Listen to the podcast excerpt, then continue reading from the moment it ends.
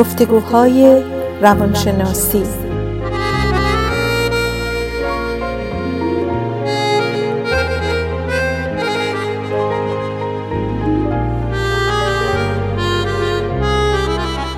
با دکتر سعیده ملک افزلی و دکتر شهرام اردلان.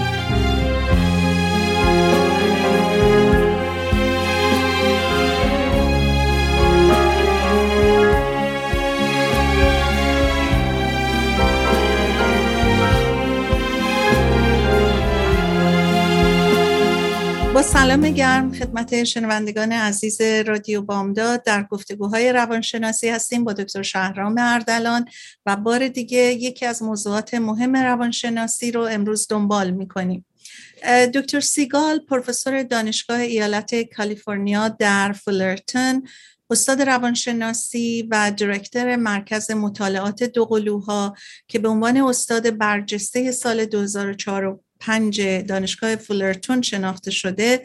در مصاحبه با شانکر ونانتا ویدانتا راجب دوقلوها و نتایج تحقیقات سالها در زمینه های دوقلوهای همسان و غیر همسان و شباهت ها و تفاوتاشون صحبت می‌کنه. و موضوع این مصاحبه اینه که آیا دوقلوها چیزی می‌خوان به ما بگن؟ و تفاوت اثر ژن و محیط زیست چیه؟ در سال 2014 دکتر سیگال خبر یک دو قلوها رو به صورت یک خبر بسیار مهم چون در این تحقیقات هم بوده میشنوه. دکتر سیگال میگه در سال 1988 یک ست دوقلو دوقلوی آیدنتیکال موضوع مهم مطالعات ما شدن. البته این در سال 2014 است ولی این دو قلوها در سال 1988 به دنیا آمده بودن. میگه در حالی که خودشون داوطلب این مطالعات نشده بودن. تجربه که در لابراتوار هرگز امکان پذیر نبود و هرگز اسناد شبیه وجود نداشت داستان بسیار حیرت انگیز دو قلوهایی است که در بیمارستان عوض شدن و کشمکش دائمی بین ژن و محیط زیست رو بیشتر بهش شکل دادن. و اینکه چطور ما کسی هستیم که هستیم. داستان از اینجا شروع میشه که یک خانم بارداری در یک دهکده در کلمبیا یک دوقلو به دنیا میاره که یکی از این دوقلوها مریض میشه و یکی از بستگان این خانم بچه رو می‌بره به بیمارستان بوگتا که مرکز استان بوده و 6 ساعت با این دهکده فاصله داشته. در بیمارستانی که بسیار شلوغ و مراجعه زیاد داشته و کمی بینظمی هم می شده پرسونل هم کم بوده این بچه معالجه میشه البته ولی با یه بچه دوقلوی دیگه عوض میشه. مادری که در بیمارستان دوقلوها رو به دنیا آورده بوده بعدها میگه که وقتی من بچه ها رو به دنیا آوردم نرس بیمارستان به من گفتش که تو یه دوقلوی همسان به دنیا آوردی. ولی وقتی بچه ها رو بهش تحویل میدن متوجه میشه که بچه ها دوقلوی همسان نیستن. بعد فکر می‌کنه که شاید نرس اشتباه کرده بوده. یعنی اونو به عنوان هیچ موضوعی برداشت نمی‌کنه و بچه ها رو برمیداره می‌بره خونه. از اون طرفم دوقلویی که در دهکده بودن با یکی از اون بچه ها عوض شده بوده اونم حالش خوب میشه و برمیگرده به دهکده دوقلوهای عوض شده به عنوان دوقلوهای غیر همسان بزرگ میشن. یکی در شهر و یکی در دهکده اسم اونهایی که در دهکده بودن ویلبر و ویلیام و اونهایی که در شهر بزرگ میشن خورهه و کارلوس بوده. وقتی اینها 25 ساله میشن دوقلوهایی که در دهکده بودن به خاطر اینکه زندگی اونجا محدود بوده دوست دارن به شهر برگردن و اونجا کار بگیرن. هر دوشون در یک مغازه گوش فروشی استخدام میشن و اونجا کار می‌کردن. یه روزی یک خانومی که از غذا همکار یکی از اون دوقلوهای شهر بوگتا بوده با دوستش میره به گوش فروشی. بعد یک هم می‌بینه که هرهه که همکارش بوده پشت مغازه گوش فروشی یعنی اون دو قلوهایی که در حقیقت نمیشناخته یکیشون انقدر شبیه هره بوده که اون میاد جلو و بهش میگه هره اینجا چه کار می‌کنی؟ با خودش فکر می‌کنه که هره یه جاب دیگه اضافه بر اون جابی که داشته گرفته. بعد اون میگه من هره نیستم. خانومی که همراه این لوری در حقیقت همکار هوره بوده میگه نه این اسمش ولیامه و بویفرند کازین منه من اینو می‌شناسم. اما لوری که همکار هوره بوده انقدر براش این داستان عجیب میشه که این چقدر شبیه هور هست عکس ولیام رو می‌گیره و فرداش می‌بره سر کار به هوره نشون میده. هوره عکس رو که می‌بینه باورش نمیشه. میگه نه این عکس منه. میگه نه این عکس یه آدمیه که تو گوش فروشی کار می‌کنه و من دوستم کازینش دوست دختر اینه و اینو می‌شناسه. تو باید بیای و حتما اینو ملاقات کن به هر حال هوره میاد و یه روز میاد توی گوش فروشی و ویلیامو ملاقات می‌کنه. در اونجا اولین عکس عمل هوره این بوده که مگه میشه یه همچین چیزی؟ این که اصلا عین خود منه. بعد به هر حال ویلیام هم میاد و ملاقات می‌کنه کارلوسو. اما چطور میشه که هوره و ویلیام متوجه شباهت هاشون میشن. همه اونا رو که نگاه می‌کنن متوجه میشن که چقدر این داستان عجیبه. مگه میشه این دوتا اینقدر شبیه هم باشن؟ بعد اول به صورت جوک و خنده و شوخی و اینا همه چی برگزار میشه. اما سوالای زیادی پیش میاد. بنابراین هوره و ویلیام میگن بریم بشینیم تو این کافی شاپ یه مقداری با هم صحبت کنیم. بعد سریعا کمیستری نسبت به هم پیدا می‌کنن و جورشون جور میشه. و جالب اینجاست که برادر ویلیام ولبر که اونجا میچرخیده منتظر اینا بوده میاد و به اینا ملحق میشه و اینا میگن پس حالا باید بریم کارلوس و اون یکی برادر رو با هم ببینیم. تاکسی می‌گیرن و میرن سراغ کارلوس. حالا کارلوس و ولبر هم همدیگر رو ملاقات می‌کنم کارلوس برادری بوده که باید با ولبر در حقیقت همسان بوده در فارم بزرگ می شده اما برادرش، خواهرش، مادرش تمام بستگانش حالا متوجه شده بوده که فرق می‌کنه. اما کارلوس یک فرد شهری بود که عاشق مادرش و اون رو از دست داده بود و سالها پیش بود که قصه از دست دادن مادرش رو می‌خورد. وقتی متوجه میشه که مادرش که مورد در حقیقتش مادرش نبوده دچار یک نوع سردرگمی میشه. در لحظه ای که کارلوس برادر اصلیش ویلبر رو می‌بینه شروع به این می‌کنه که ببینه چه شباهت های اول با هم دارن. اونا کاملا مثل هم بودن. هر دو به ظاهرشون خیلی اهمیت می‌دادن ابروهاشون رو برداشته بودن وکس کرده بودن لباسای مد روز پوشیده بودن. دوست دختر داشتن هر دو در بچگی مریض حال بودن گریه زیاد می‌کردن خیلی حساس بودن و زود گریهشون می‌گرفت. هر دو گفتن اسمشون رو کرای بیبی گذاشته بودن و به کرای بیبی معروف بودن. شکایت زیاد می‌کردن پرونده پزشکی قطوری هر دوشون داشتن و دکتر اپویمنت های زیادی تو لیست پرونده و سابقهشون بود. در حالی که هوره و ویلیام پرونده پزشکیشون تقریبا خالی بود. هیچ وقت هیچ کدوم به دکتر به اون صورت مراجعه نکردن بچه های سالمی بودن. برادرها دیگه همدیگه رو ول نکردن و در حقیقت خانواده هاشون هم به جای اینکه ناراحت بشن و قصه بخورن و دچار سردرگمی بشن همش می‌گفتن ما خوشحالیم که حالا تعداد زیادتری فامیل پیدا کردیم. کازینا خوشحال بودن. بعد دکتر سیگال میگه که چقدر خوشحال کننده بود که به جای اینکه هر کدوم راه خودشونو رو برن و دچار سردرگمی و ناراحتی بشن در حقیقت برادرها چهار تا شدن. تو حرف زدناشون تو تصمیم گیریاشون و با دلی باز همدیگر رو پذیرفتن. برادرایی که با هم بزرگ شده بودن و برادرای واقعی نبودن وفادارای عجیبی به هم داشتن. پرهه به خصوص چون کارلوس برادرش که برادر واقعش نبود مرد, حساسی بود. فکر شاید این لفت بشه مثلا دلش بسوزه که حالا این انقدر داره با ولیام جورش جور میشه. رفت یه تطو رو سینش گرفت عکس کارلوس روش گذاشت بغل عکس مادرش. و بعد به اسپانیش نوشت My Sacred Family. یعنی خانواده مقدس من. خواست به کارلو ثابت بکنه که گرچه که من برادر واقعیمو پیدا کردم ولی تو برای من اون برادر واقعی هستی. و ویلیام و ویلبر هم همینطور وفاداریشون رو به هم ادامه دادن. هر دو با هم رفتن بولیویا برای گردش. هوای همدیگر رو دائم داشتن. هنوز تو گوش فروشی با هم کار می‌کردن برای سالها. و متوجه شدن که حالا می‌فهمن که چقدر با هم متفاوت بودن. مثلا چرا انقدر به پرپای هم میپیچیدن؟ چرا اخلاقاشون یه جور نبود؟ چرا انقدر با هم تفاوت فکری داشتن؟ ولی اونا هر دوشون سریعا با بردرای ژنتیکیشون خیلی جور شدن. بعد دوقلوهای زیادی برای مطالعه به هر حال توی زندگی محققا بودن. اونایی که با هم بزرگ شده بودن و اونایی که از هم جدا بزرگ شده بودن.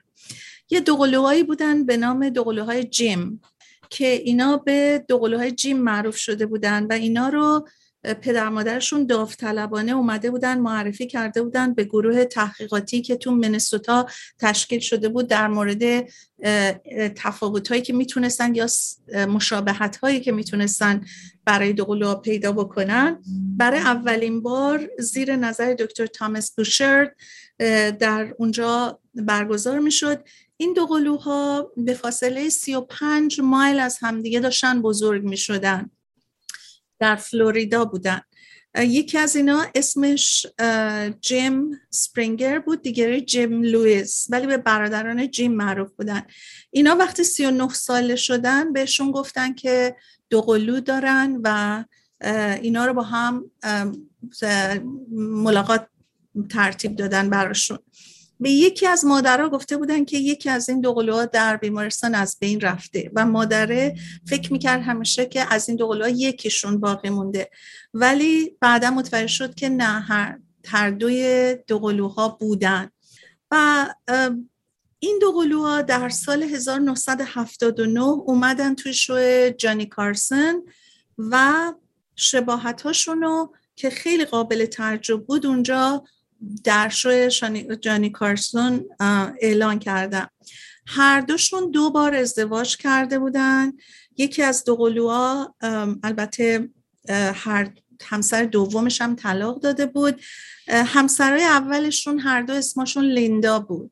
همسرای دومشون هر دو اسمشون بتی بود. بعد اون کسی که یه بار دیگه هم ازدواج کرده بود همسر سومش سندی بود. بعد همه به شوخی می‌گفتن که الان اون بتی نگرانه که نکنه اونم شوهرش جدا بشه و بره با یه نفر به اسم سندی آشنا بشه و ازدواج کنه. و موضوع جالبی شده بود برای مردم ببینن که حالا آیا اون یکی دو قلو میره بتی رو طلاق بده بره سراغ سندی یا نه. به هر صورت اینا هر دوشون چیز جالب این بود که ناخوناشون رو میخوردن و این برونور خونه برای همسراشون نامه های عاشقانه میذاشتن. هر دو کار کردن با چوب و دوست داشتن. هر دو مرتبا چون فاصله کمی با بیچ داشتن تا فرصت پیدا می‌کردن می‌رفتن کنار بیچ. هر دوشون ماشین شورولت داشتن. و ضمنا خیلی بعد از اینکه اینا روشن شد که دوقلو بودن و روشون تحقیق شده بود همه می‌گفتن چقدر جالب می‌شد که اینا به فاصله کمی که با هم بودن وقتی می‌رفتن تو بیچ همدیگر رو می‌دیدن که اصلا خارج از این تحقیقی که داشت روش می‌شد. اینقدر این پدر مادرای این دو قلوها معروف شدن و راجبشون صحبت بود که خیلی از افرادی که دو قلو داشتن داوطلب شدن که به دلیل همین معروفیت پدر مادرها اینها هم بچه هاشون رو بذارن برای تحقیق. و تو لیست دکتر تامس بوشارد 15 تا از این دو قلوها لیست شده بودن که بیان برای تحقیق. دکتر سیگال میگه که ممکنه بگین بعضی از این شباهت ها اتفاقی بوده ولی بازم معلوم نیست که مثلا attraction این مردا به این اسم ها آیا تصادفی بوده و یا اینکه اسم برای آدما attraction داره یا برای اینها attraction داشته. ما چون نزدیک شدیم به یک بریک اگر اجازه بدین دکتر دلان یه بریک بگیریم برگردیم دنباله صحبت رو ادامه بدیم.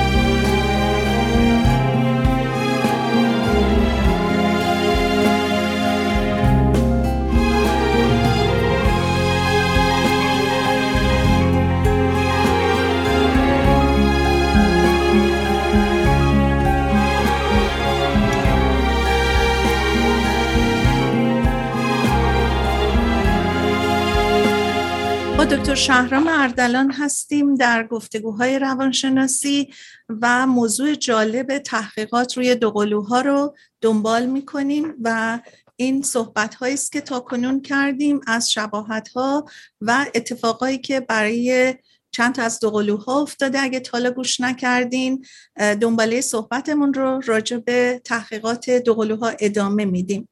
این دوقلوهایی که به دوقلوهای جیم معروف بودن دکتر سیگال میگه که عادتهای خیلی عجیب و غریبی بین دوقلوهای همسان دیدن. مثلا اینا کتاباشون و هر دوشون می‌گفتن از آخر به اول می‌خونن. یا مثلا پشت گوششون رو هر دو با پیپر کلیپ میخاروندن. اینا میگه مواردی هستش که ما بهش توجه می‌کنیم. ما نگاه می‌کنیم ببینیم در دو قلوهای غیر همسان هم اینجور شباهت ها دیده میشه یا نه. چون می‌خوایم بدونیم که این اتفاقات آیا عادتی و علاقهی مربوط به ژن اینها هستش یا اینکه نه یه تصادفه. یه دوقلوهای دیگه هم تو انگلستان بودن که دکتر سیگل راجبشون صحبت می‌کنه. اینها به گیگل توینز معروف شده بودن.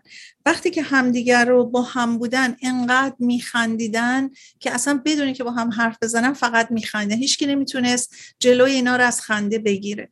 و اینا به همین دلیل به گیگل توینز معروف شد فقط فقط با خودشون این کار می‌کنن با کسای دیگه جدی بودن.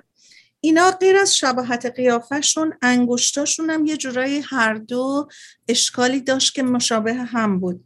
هر دوشون به امور سیاسی علاقه نداشتن. دماغاشون رو وقتی که میخارید یه جوری خودش کج می‌کردن و تکون می‌دادن. اما سوال اینجاست که آیا ژن ما رو می‌سازه یا محیط زیست؟ و یا هر دو؟ بعد دکتر سیگر میگه تفاوت های ژنتیکی مهمی بین دو قلوهای همسان و غیر همسان هست. که از نتایج به اصطلاح تحقیقات به دست اومده. اما باید ببینیم که کلا اصلا تفاوت دوقلوهای همسان و غیر همسان به چه صورته. ایشون میگن که وقتی تخمک بارور میشه در ظرف یک یا چهارده روز بعد از شکلگیری تقسیم میشه. و همیشه این تقسیم در حقیقت جنس این بچه ها عین همه دختر یا پسر. تمام ژنای موجود در این تخمک ها به طور مساوی تقسیم میشن. هر دو در حقیقت ژناشون در همه قسمت ها تقسیم شده. ولی دو قلوهای غیر همسان به این صورت ترکیب نمیشن. دو تا از به اصطلاح تخمک ها همزمان رها میشه و اینها جدا از هم بارور میشن. در نتیجه هر کدومشون به صورت عادی مثل خواهر برادرای دیگه تشکیل میشن و شباهتاشون اگرم هست در همون حده ایشون میگن که دکتر سیگال میگن بنابراین محققین تمام تحقیقاتشون جمع بری اطلاعاتی هستش که از چند جهت بتونن ببینن پرسونالیتی و میزان هوش علائق زائقه به غذا و خیلی چیزهای دیگه تو تحقیقشون در نظر بگیرن و تا حالا متوجه شدن که شباهت های بین دوقلوهای همسان خیلی بیشتر از شباهت های بین دوقلوهای غیر همسانه.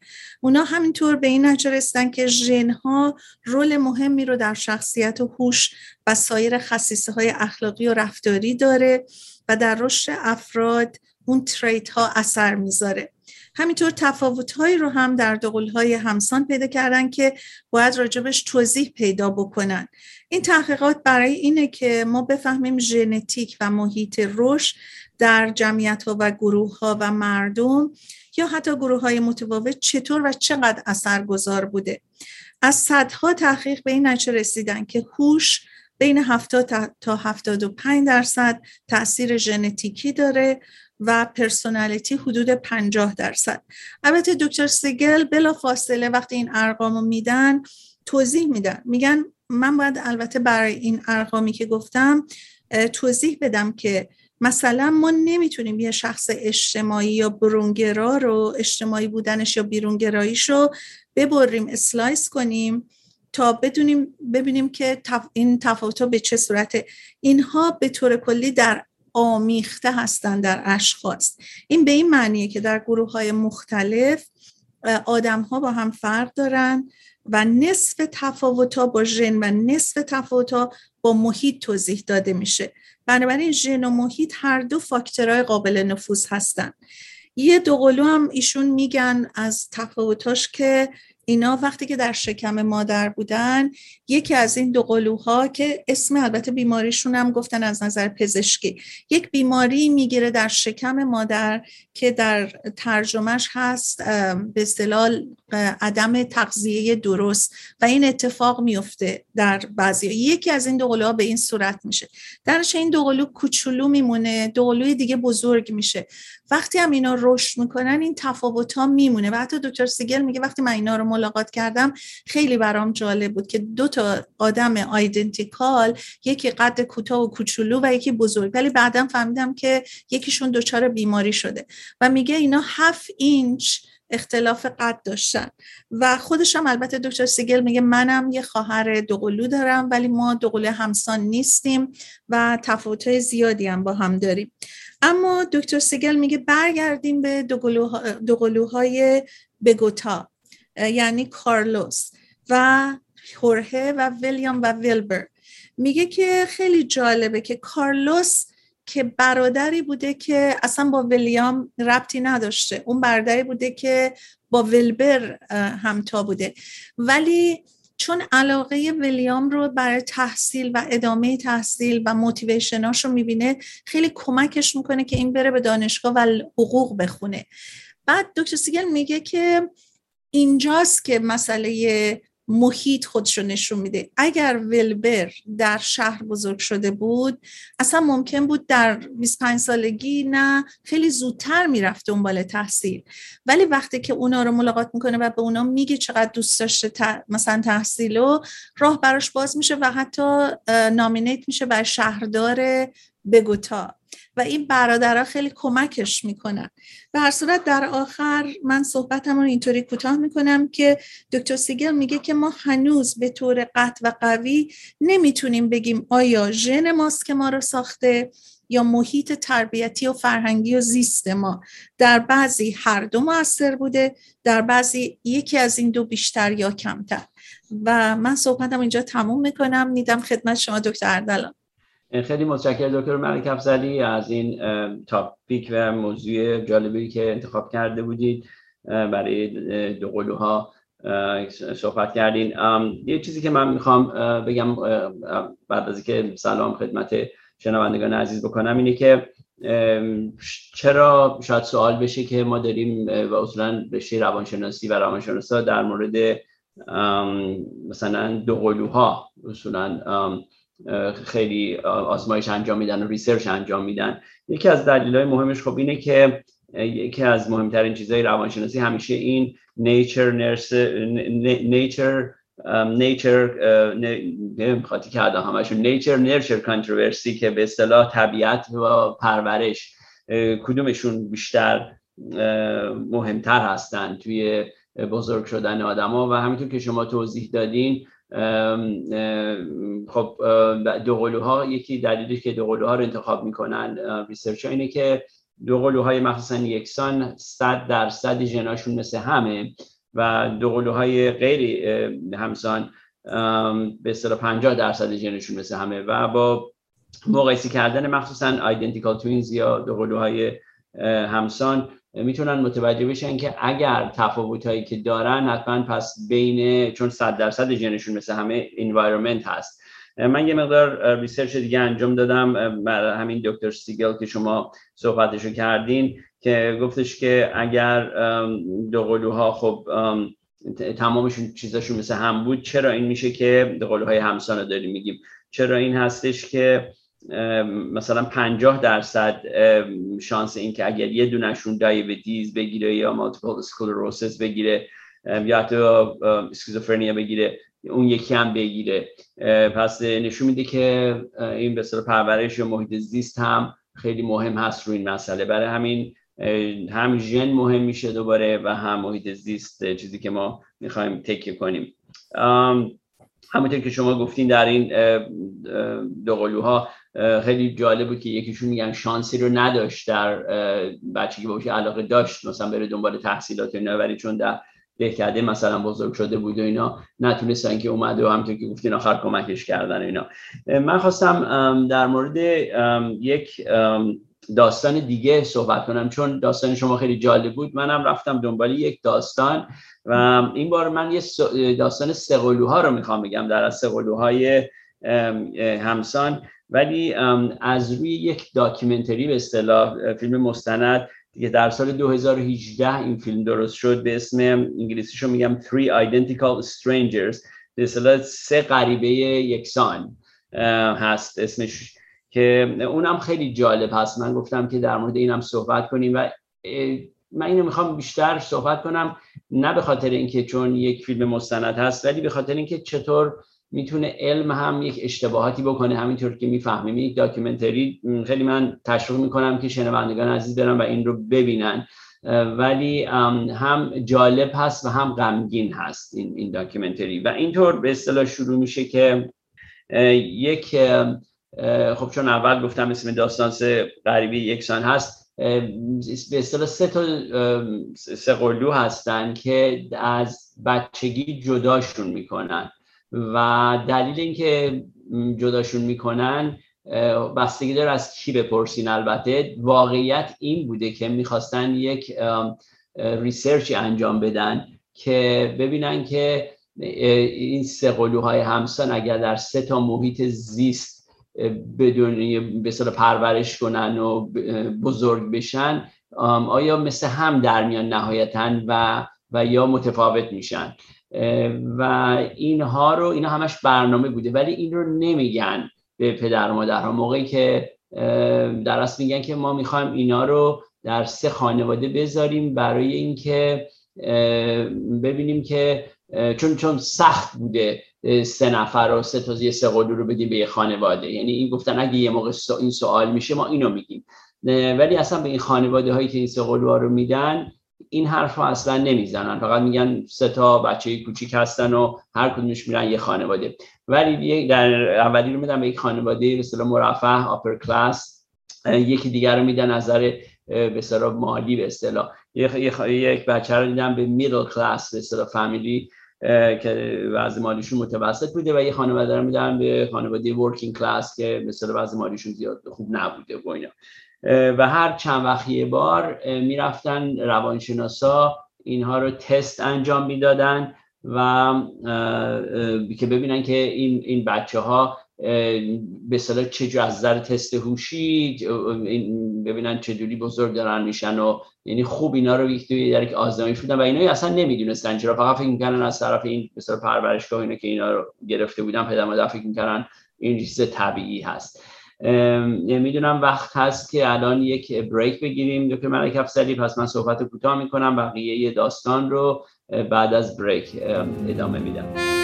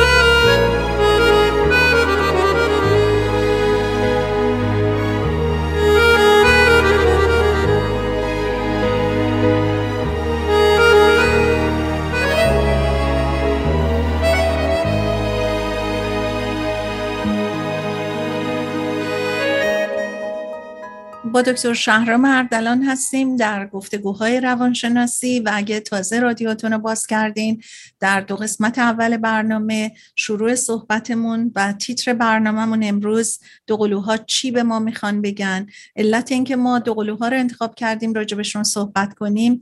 بسیاری از مسائل ژنتیکی و محیطی که همیشه گفتگوی روانشناساست در این گفتگوها گنجونده شده و دنباله صحبت رو به دکتر اردالان میدم که ادامه بدن. خیلی متشکر. همونطور که داشتم صحبت می‌کردم در مورد یک فیلم مستند و داکیومنتری به اسم Three Identical Strangers که در سال 2018 این فیلم درست شد که به فارسیش میشه سه غریبه یکسان در مورد سه قلو هست که در موقعی که به دنیا میان میدنشون به سه تا خانواده متفاوت. و اینطور که تموم کردیم قبل از بریک داشتم می‌گفتم که این اینا همش به برنامه بوده یک آزمایش بوده ولی به پدر مادر اینو نمیگن. این پدر مادر که این بچه ها رو به اصطلاح اداپت می‌کنن و می‌گیرن فقط فکر می‌کنن که هر کدومشون تک بودن هیچ به اصطلاح سه نبودن. تا اینکه داستان به اصطلاح اصلا اگه فیلم رو نگاه بکنین از اینجا شروع میشه که یک پسر 19 ساله حالا این سه ها 19 سالش میشه. یکی از این سه ها میره در یک کالج در در, در حقیقت در نیویورک کامیونیتی کالج در سن 19 سالگی میره. وارد کمپس که میشه خیلی جالب می‌بینه که همه خیلی میخندن و اسم این پسر بابی بوده و می‌بینه همه صداش می‌کنن اسم ادی. ادی چطوری؟ چه خوبی؟ اینا اینم تعجب می‌کنه. به همه ادی چه همه فرندی هستن ولی ادی و یک دختر خانمی میاد و اصلا ماچش می‌کنه و میگه چطوری ادی اینا خب میگه خب چقدر اینجا پاپیلارم ولی ادی کی اینا. همینطور که خلاصه بیشتر آشنا میشه میگه که من ادی نیستم من بابی هستم و اینا. میگن نه شوخی داری می‌کنه اینا. تا اینکه یکی از دوستای خیلی نزدیک ادی که سال قبل گویا اون یکی به اصطلاح که سال قبل تو این کالج می‌رفته دوست خیلی نزدیکش میگه بابا من شماره یه چیز رو دارم ادی رو دارم من باید شما دوتا رو با هم اصطلاحی کار کنم که ملاقات کنی. و اینه که همدیگه رو ملاقات می‌کنن خب خیلی شوک میشن که انقدر شبیه هم هستن. قیافاشون موهای فرفری همه دارن و دیگه حالا توی فیلم هم اگه ببینین خب کاملا نشونشون میدن و اینا. و خب مطبوعات و اینا خیلی یهو جالب میشه براشون که این دوتا چطور چیز با هم دیگه بودن و می‌فهمن که اینا قلو بودن و اینا. تا اینکه میرن تو تلویزیون یعنی یه مقدار به پابلیسیتی می‌گیرن. تا اینکه نفر سومی که به اسم دیوید بوده می‌بینه اینا رو یکی بهش خبر میده این دوتا رو باید ببینی عین تو هستن. و خلاصه متوجه میشن که اینا واقعا سقلو بودن. اون موقع حالا در ساله 80 اگه یادتون باشه تاک شو هست بود در از رادیو شو بود که فیل داناهیو که می آورد برنامه های جالبی داشت قبل از اپرا. بعد فیل داناهیو خلاصه این ستاره میاره و توی این برنامه مستندن که ببینین هست اونجا که اینا وارد میشن و اینا. ولی چیزی که جالب هست من فکر کنم هم مطبوعات و هم برای چاد ماها اولین چیزی که همه ماها فکر کنم می‌خوام ببینیم که چقدر اینا شبیهن یعنی بیشتر رو شباهت سقلوها تمرکز حواس همه هست و فوکس به اصطلاح می‌کنن و رو تفاوتاشون نه. و فکر کنم خودشون هم همینطور اصلا صحبت می‌کنن که چقدر مثل هم میشینن چقدر کاراشون مثل همه و اینا. همونطور که می‌دونیم خب خیلی شباهت ها دارن. ولی اصلا از مورد در موقع در مورد تفاوتاشون صحبت نمی‌کنن و اینا. تا اینکه اینا اوایل زندگیشون خیلی خوبه خیلی معروف میشن با هم دیگه مووین می‌کنن رستوران باز می‌کنن خیلی موفق بودن. تا اینکه یواش یواش متوجه میشن که یک مشکلاتی به اصطلاح میاد در رو. و خب این, این متوجه میشن که هر ستاشون در از مشکلات روانی داشتن. و طوری میشه که متاسفانه یکی از این سه‌قلوها خودکشی می‌کنه. و از اونجاست که این پدر و مادرها می‌خوان برن ببینن چی بوده جریان واقعا و اینکه میرن همون مثلا adoption agency و اینا و می‌بینن چقدر به اینا کم جواب میدن.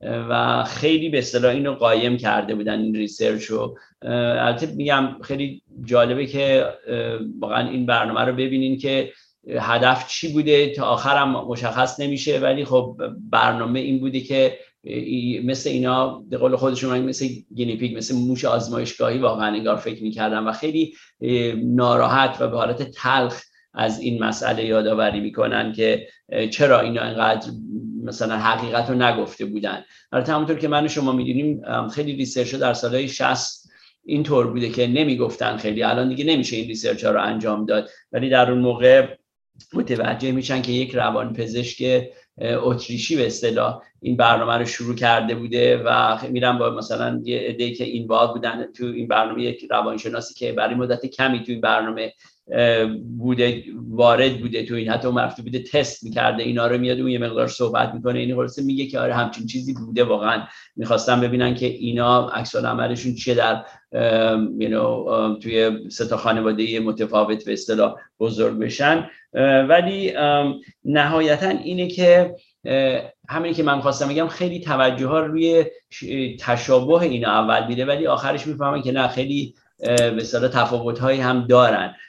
و پیغامی که واقعا ما می‌خوام بدیم از این نظر اینه که همینطور که شما هم گفتین و منم یه مقدار تو ارقام گفتم درسته که این شاید قیافه های دوقلوها یا سه شبیه باشه اونای دوقلوهای همسان ولی ما باید دقت کنیم که اینا هر کدوم تفاوت های زیادی هم دارن و نمیشه واقعا همه رو به اصطلاح مثل هم دید با وجودی که 100 درصد ژناشون هم مثل هم هست. درسته. خب دکتر الان یه بریک کوتاه دیگه بگیریم برگردیم صحبت هایی در این زمینه اگه هست با هم ادامه بدیم.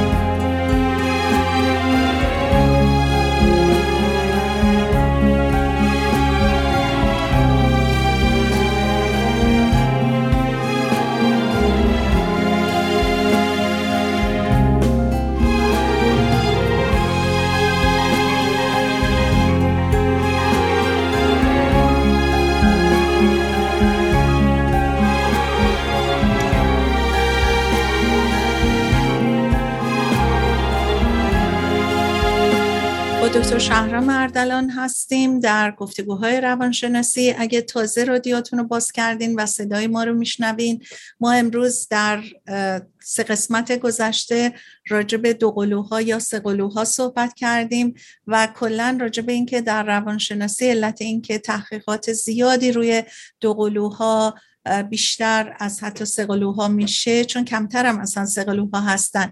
بیشتر به خاطر اینکه treat خیلی از بیماری ها رو و درصدایی که به ژن بستگی داره پیدا بکنن. البته خب پیشرفت خیلی زیادی در این زمینه ها علم انقدر رفته جلو کرده ولی در گذشته با محدودیت هایی که بوده کارایی می‌کردن توی research ها و لابراتوارها که الان به یه شکل دیگه پیش میاد و خیلی ما در روانشناسی و مخصوصا در قسمت های اخلاقی تحقیقات می‌بینیم که چقدر رعایت این میشه که اونهایی که در زمینه تحقیق به اصطلاح اینوالو هستن یا کسانی که در این تحقیق دارن تحقیقات رو انجام میدن چقدر باید مسائل جانبی رو در نظر بگیرن؟ ولی در گذشته متاسفانه اینقدر این دقت ها نمی‌شد و ضربه هایم می‌خورد. همونطور که دکتر اردلان صحبت کردن یکی از این سقلوها خودش رو کش و من برام جالب دکتر اردلان که بدونم آیا این مشکلاتی که این به اصطلاح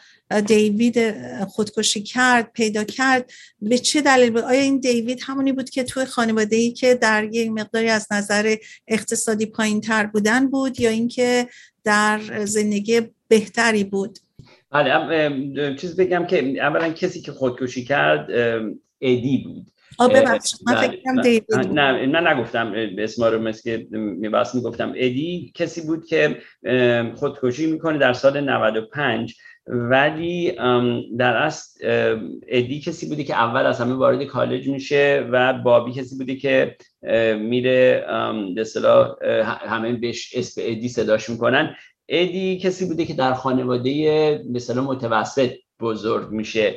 بابی پول در خانواده به موفق تر بوده. دیوید که اتفاقا خیلی جالب به نظر میومد از همه بهتر اجاز کرده و بهتر چیزه در خانواده فقیرتر بوده چون خیلی توجه و اینا بیشتر گرفته بوده از خانواده و از پدرش. و این خیلی جالب بود. همینطور که خب نشون می‌دادن می‌تونیم همه به حال خودمون روی تجربتی که داشتیم یا نظرهایی که داشتیم ایده ای بدیم. خب خیلی به نظر میمد که ادی که خودکشی می‌کنه واقعا پدرش پدر مادر بدی نداشته آدم نمی‌تونه هیچ بلیم کنه به حالی که خودکشی می‌کنه از رو پدر مادر یا خانواده. ولی خب خیلی دیستنت بودن. یعنی آدم وقتی مقایسه میکنتش با مثلا با دیوید که خیلی بیشتر زندگیش بودن اون خب اونقدر نبود و اینا. حتی با پدرش هم که صحبت می‌کنم پدرم خب خیلی اظهار ناراحتی می‌کنه و اینا. ولی رابطه نزدیکی نداشتن با هم متاسفانه. اتفاقا توی یعنی من اینطوری که یادم از این فیلم یا صحبت هایی که می‌شد این بود که آیا این به اصطلاح identical strangers یه چیزی که در اذهان نگه برای همه موندش این بود که اونا 18 سال از بودن با هم محروم بودن. و این خودش می‌دونین خیلی به اصطلاح سوال برانگیز بود که اگر اینها تو این 18 سال با هم بودن مثلا اعتقادات مذهبیشون آیا مثل هم می‌شد؟ چون مثلا می‌رفتن تو کلیسا با هم زیر یه سقف بزرگ می‌شدن. یا اینکه مثلا به نرچر شدنشون با یه پدر مادر با هم بود این به صلاح هدیه موهبت هستی رو در حقیقت اینا از اینا گرفته بودن. و این سوال همیشه بود که خب اگه اینطوری نمی‌شد آیا مثلا باز دیوید هم همین یا ادی به همین مشکل برمیخورد که مثلا بچه ای باشه که آخر سر به این سال و من یادمه که تو این فیلم خیلی سال پیش دیدم پدرش چقدر متاثر بود پدر دیوید. و مخصوصا وقتی که اینا فهمیدن که این بچه ها بچه هایی بودن که از هم جدا شده بودن. اینکه بله، شاید می‌دونستن قبولشون نمی‌کردن. درسته بله. خب اولا که نشون میده که خب چقدر به صلاح ظالمانه این کارو کرده بودن. یکی از چیزایی که میگن توی فیلم نشون میدن میگن که چون فیلم هم گرفته بودن از بچگی یکیشون که این سه تا خب پیش هم میخوابیدن مثلا. بعد میگن شما فکر کنین مثلا اینا اولین باری که اینا رو از هم جدا می‌کنن یعنی دیگه بعد از یه چند ماهی که با هم بودن از میگیرنشون چقدر سخت بوده برای اونی که اول به هم میچسبیدن و اینا. بعد یهو ببینه مثلا یارو کسی که بهش میچسبیده نیست. همونطور که شما گفتین و شاید هم حتی که بزرگتر با هم می‌شدن شاید اون باند و اون علاقه خیلی بیشتر با هم دیگه بود. و شانس رو به واسط می‌دادن که به هر حال یه خانواده خب بهانه بود که می‌گفتن که اگر ستایی با هم باشن شانس قبول کردنشون کمتره. ولی به قول ها دو یو شما شاید اگه میذاشتین شاید خانواده هایی بودن که می‌خواستن خوششون اومد هر ستا رو و می‌گرفتن و هیچ شانس رو ندادن به هیچ خانواده ای درسته. خب به هر حال خب خود خیلی وقتا حتی این research ها در مورد حیوانات هم ما اینا رو تو روانشناسی می‌خونیم که یه وقتا در حقیقت خیلی عاطفانه نیست ظالمانم میشه. ولی خب اونا رو بیشتر به خاطر اینکه همیشه میگن اهمیتی که نتایج تحقیقات داره روی کل به صلاح علم فرزن یا روانشناسی یا پزشکی یه سری خب مثل خیلی چیزا باید ویکتم میشن جون خودشون رو می‌ذارن یا روح خودشون رو می‌ذارن به خاطر نتایج بهتر. من فکر کنم به هر حال اون روانشناس اتریشی هم که خیلی علاقه من بود نتایج رو ببینه شاید به خاطر خیلی دلایلی که بعدها در روانشناسی بتونن ازش استفاده بکنن. ولی یه چیزی که خود من توی همه مطالعات روانشناسی تا حالا متوجه شدم تمام تریتار بیماری ها رو به خصوص روی دوقلوها خیلی روش تاکید می‌کنم. به خاطر اینکه متوجه میشن که چقدر چند درصد مسئله ژنتیکیه و بتونن اون ترید ژن رو پیدا بکنن. و تا کنون تا اونجایی که من یاد دارم مهمترینش و بالاترین درصد همیشه همون 50 درصد بوده در توینز ها مثلا در بیماری های روانی در ها و مثلا خواهر برادرها به نسبت خب خیلی پایین تر درصدش. مثلا اگه اشتباه نکنم برای بیماری های سایکاتیک مثل مثلا یه چیزی در حدود 10 تا 15 درصد. یا مثلا حتی پدر مادری که خودشون یه سری دیسوردرهای مهمی رو که ما تو سایکالوجی خوندیم دارن بازم بیشتر از 50 درصد به بچه هاشون نمیدن. حتی مثلا اسکیزوفرنیا فرنیا که پدر مادر اگه داشته باشن بازم به اون اندازه نیست که توینز ها دارن و اینکه تمام جناشون مثل همه. در صورت جالب ترین چیز اینه که همیشه مسئله نرچر و نیچر همطور که شما گفتین بحث موندگار روانشناسی هستش. هم خیلی صحبت هست در مورد اینکه چقدر ژنا شباهت ها رو بالاخره میدن ولی همونقدر هم محیط زیست هست که چقدر موثره. مثلا از جمله همون مسئله قد در حالی که خب ما می‌دونیم چقدر این چیزا ژنتیکیه. مثلا قد مادر به خصوص چقدر اثر داره رو قد بچه. ولی باز می‌بینیم که در محیط هایی که بچه ها ورزش های خاصی رو می‌کنن در زمان رشدشون چجوری این عضلات کشیده میشه چجوری اینا قدهای بلندتری پیدا می‌کنن. یا مثلا تغذیه. ما الان می‌بینیم که نسل های بعدی خیلی از به تریت های اپیرنس به خصوص قد نیم در خیلی از فرهنگ ها تغییر کرده. یا اونجوری که بچه ها آزادانه و به میل خودشون تصمیماتی رو در مراحل مختلف زندگی می‌گیرن چقدر اینا در باز بودن فکرشون در گسترش روحیه بهترشون اثر گذاره بله خب یکی از چیزهای مهم اینه که آدم بدونه اینو درصد این به ریسرچ که انجام میشه و اینا برای این استادی توینز و اینا.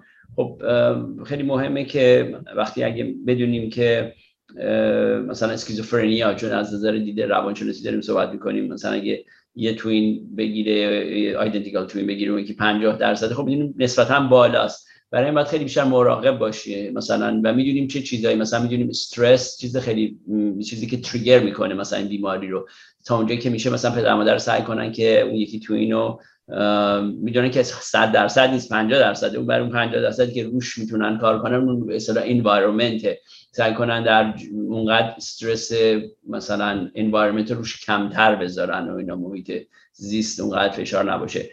در مورد حتی پدر مادر شما گفتین خب اگه یه پدر مادر یا یکی پدر یا یک مادر داشته باشه خب مثلا اگر شانسش مثلا ده درصد باشه خب یه مثلا خیلی بیشتر میشه شاید بشه 50 درصد که هر دو نفر داشته باشن. و در این case اگه پدر مادری بدونن که هر دو مثلا schizophrenia دارن و می‌خوان بچه دار بشن خب خیلی خیلی مراقب باشن که یه کاری کنن که بچه هاشون استرس تا اونجا که می‌تونن استرس رو کم بکنن تو زندگیشون. برای همین این چیزا خب خیلی خیلی مهم هست. یه چیز دیگه هم که خب خیلی مهم هست در مثلا field روانشناسی این که این حالت pendulum swing بعضی وقتا خیلی ملت focus می‌کنن رو اینکه او این مسئله بیشتر environment میگن که این مسئله مثلا مال brain disease که مثلا می‌دونیم decade های اخیر بیشتر روی ژنتیک و اینا بود. ولی مثلا در سال 60 و 70 خیلی روی environment بود. و یکی از چیزایی که می‌خواستم بگم قبل از اینکه به اصطلاح تموم بکنیم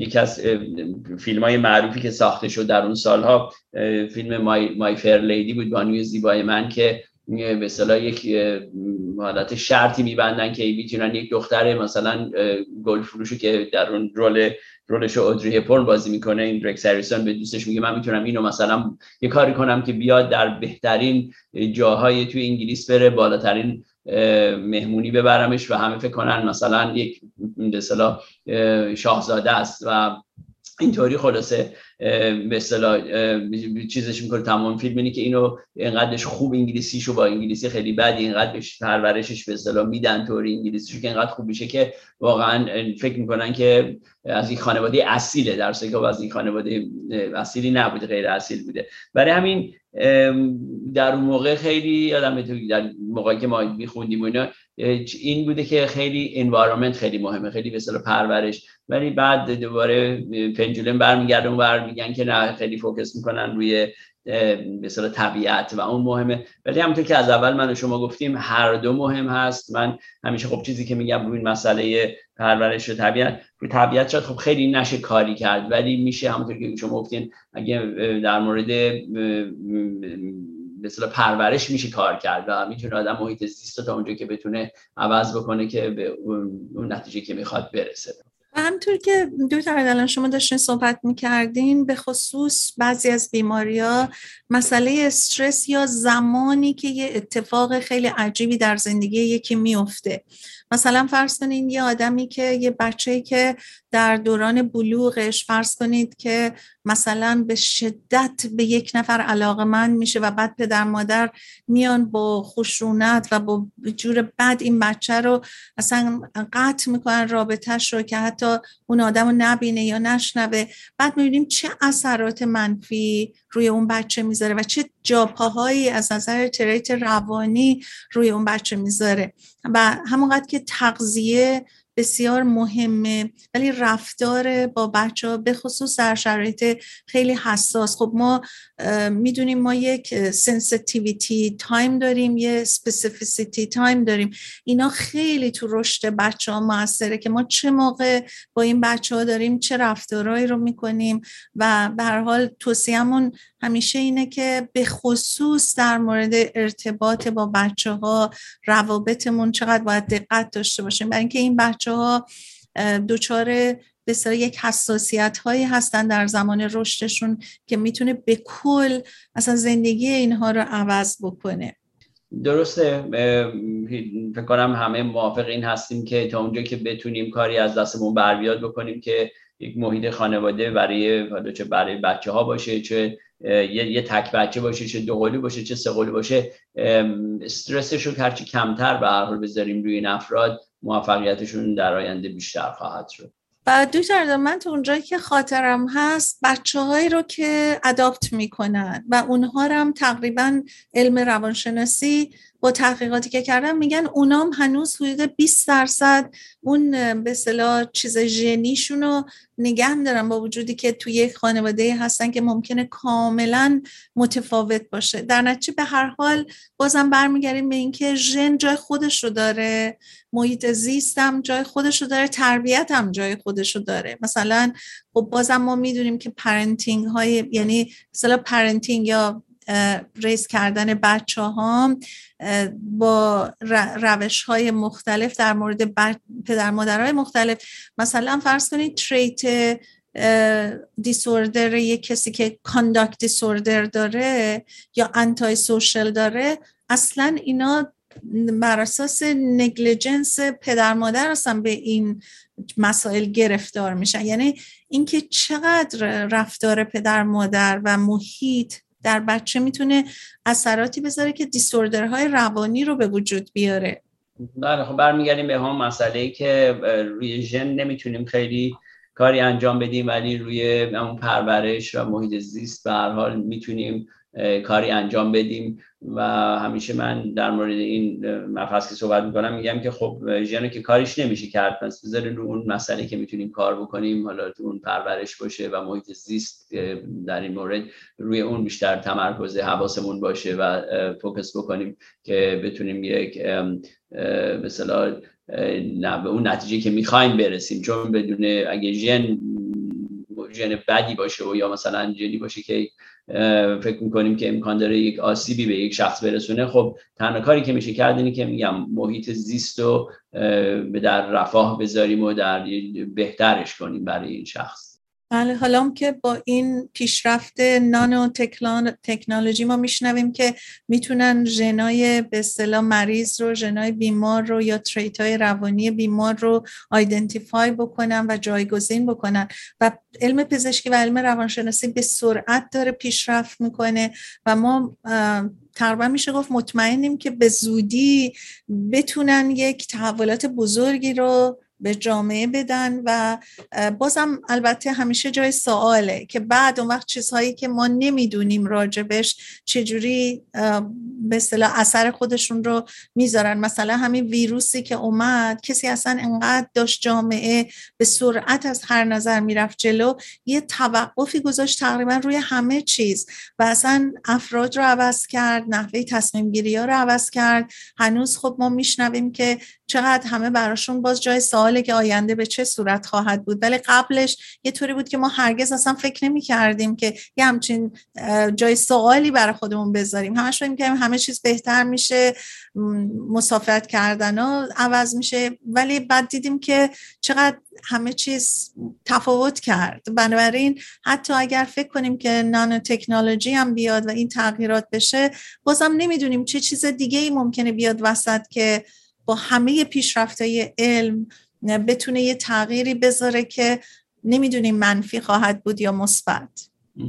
بله دیگه به حال research هم تا آنجا که انجام میشه به حال روی احتمالات هست. همونطوری که می‌دونیم research های روانشناسی و اصولا علم in general و بعد open باشیم که ببینیم research های بعدی آیا این research قبلی رو تاکید می‌کنه یا مثلا ردش می‌کنه. بعض وقتا هم این پیش میاد اینا. ولی ما بعد و آمادگیشو داشته باشیم و با چیزی که زمان ما رو می‌بره جلو خودمون رو وفق بدیم. بسیار عالی دکتر اردلان. باز هم ممنون از یک برنامه روانشناسی در گفتگوها با شما و با شرمنده های عزیزمون. اگر شما صحبت دیگه ای ندارین خداحافظی می‌کنیم و هفته آینده صحبت های دیگه در زمینه روانشناسی رو دنبال خواهیم کرد. هفته خوشی رو براتون آرزو داریم. سرنوشت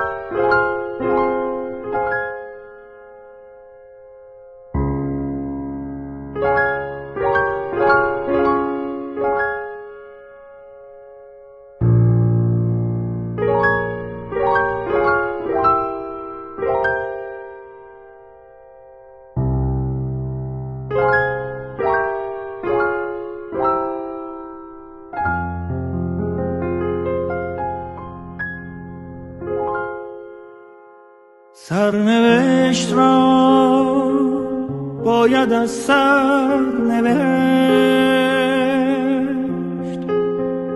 شاید این بار کمی بهتر نوشت. عاشقی را غرق در باور نوشت.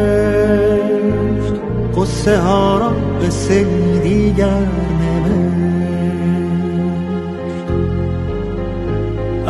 از کجا این باور آمد که گفت گر رود سر بر نگردد سر.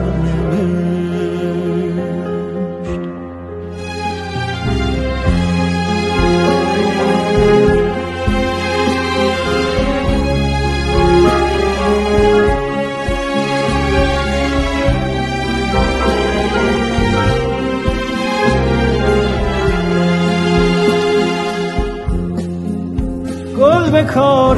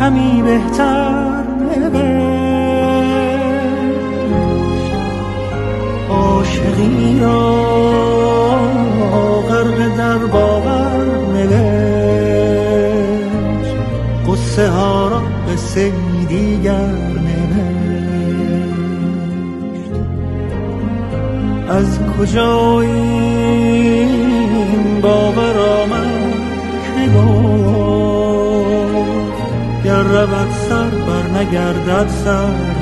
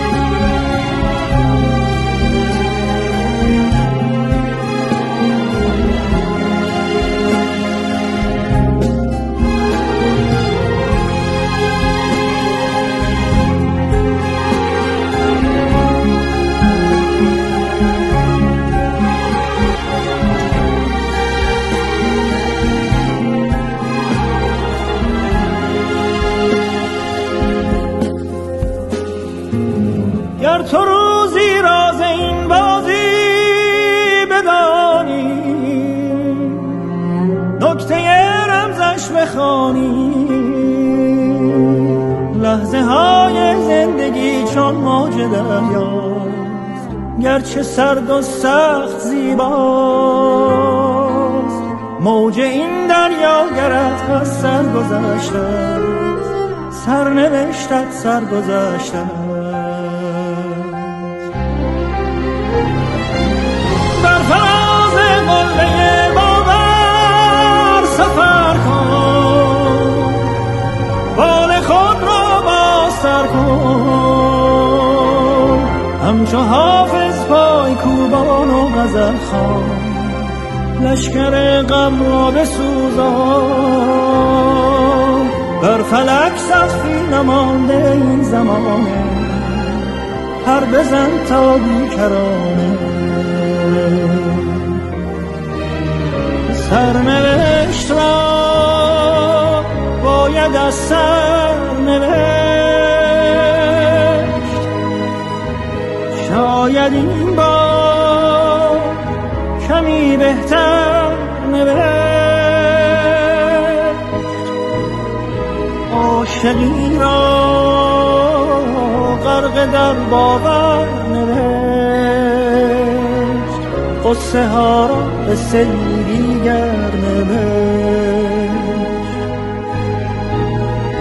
از کجا این باور آمد؟ گفت گر رود سر بر نگردد سر قصه ای از سر قصه ای از سر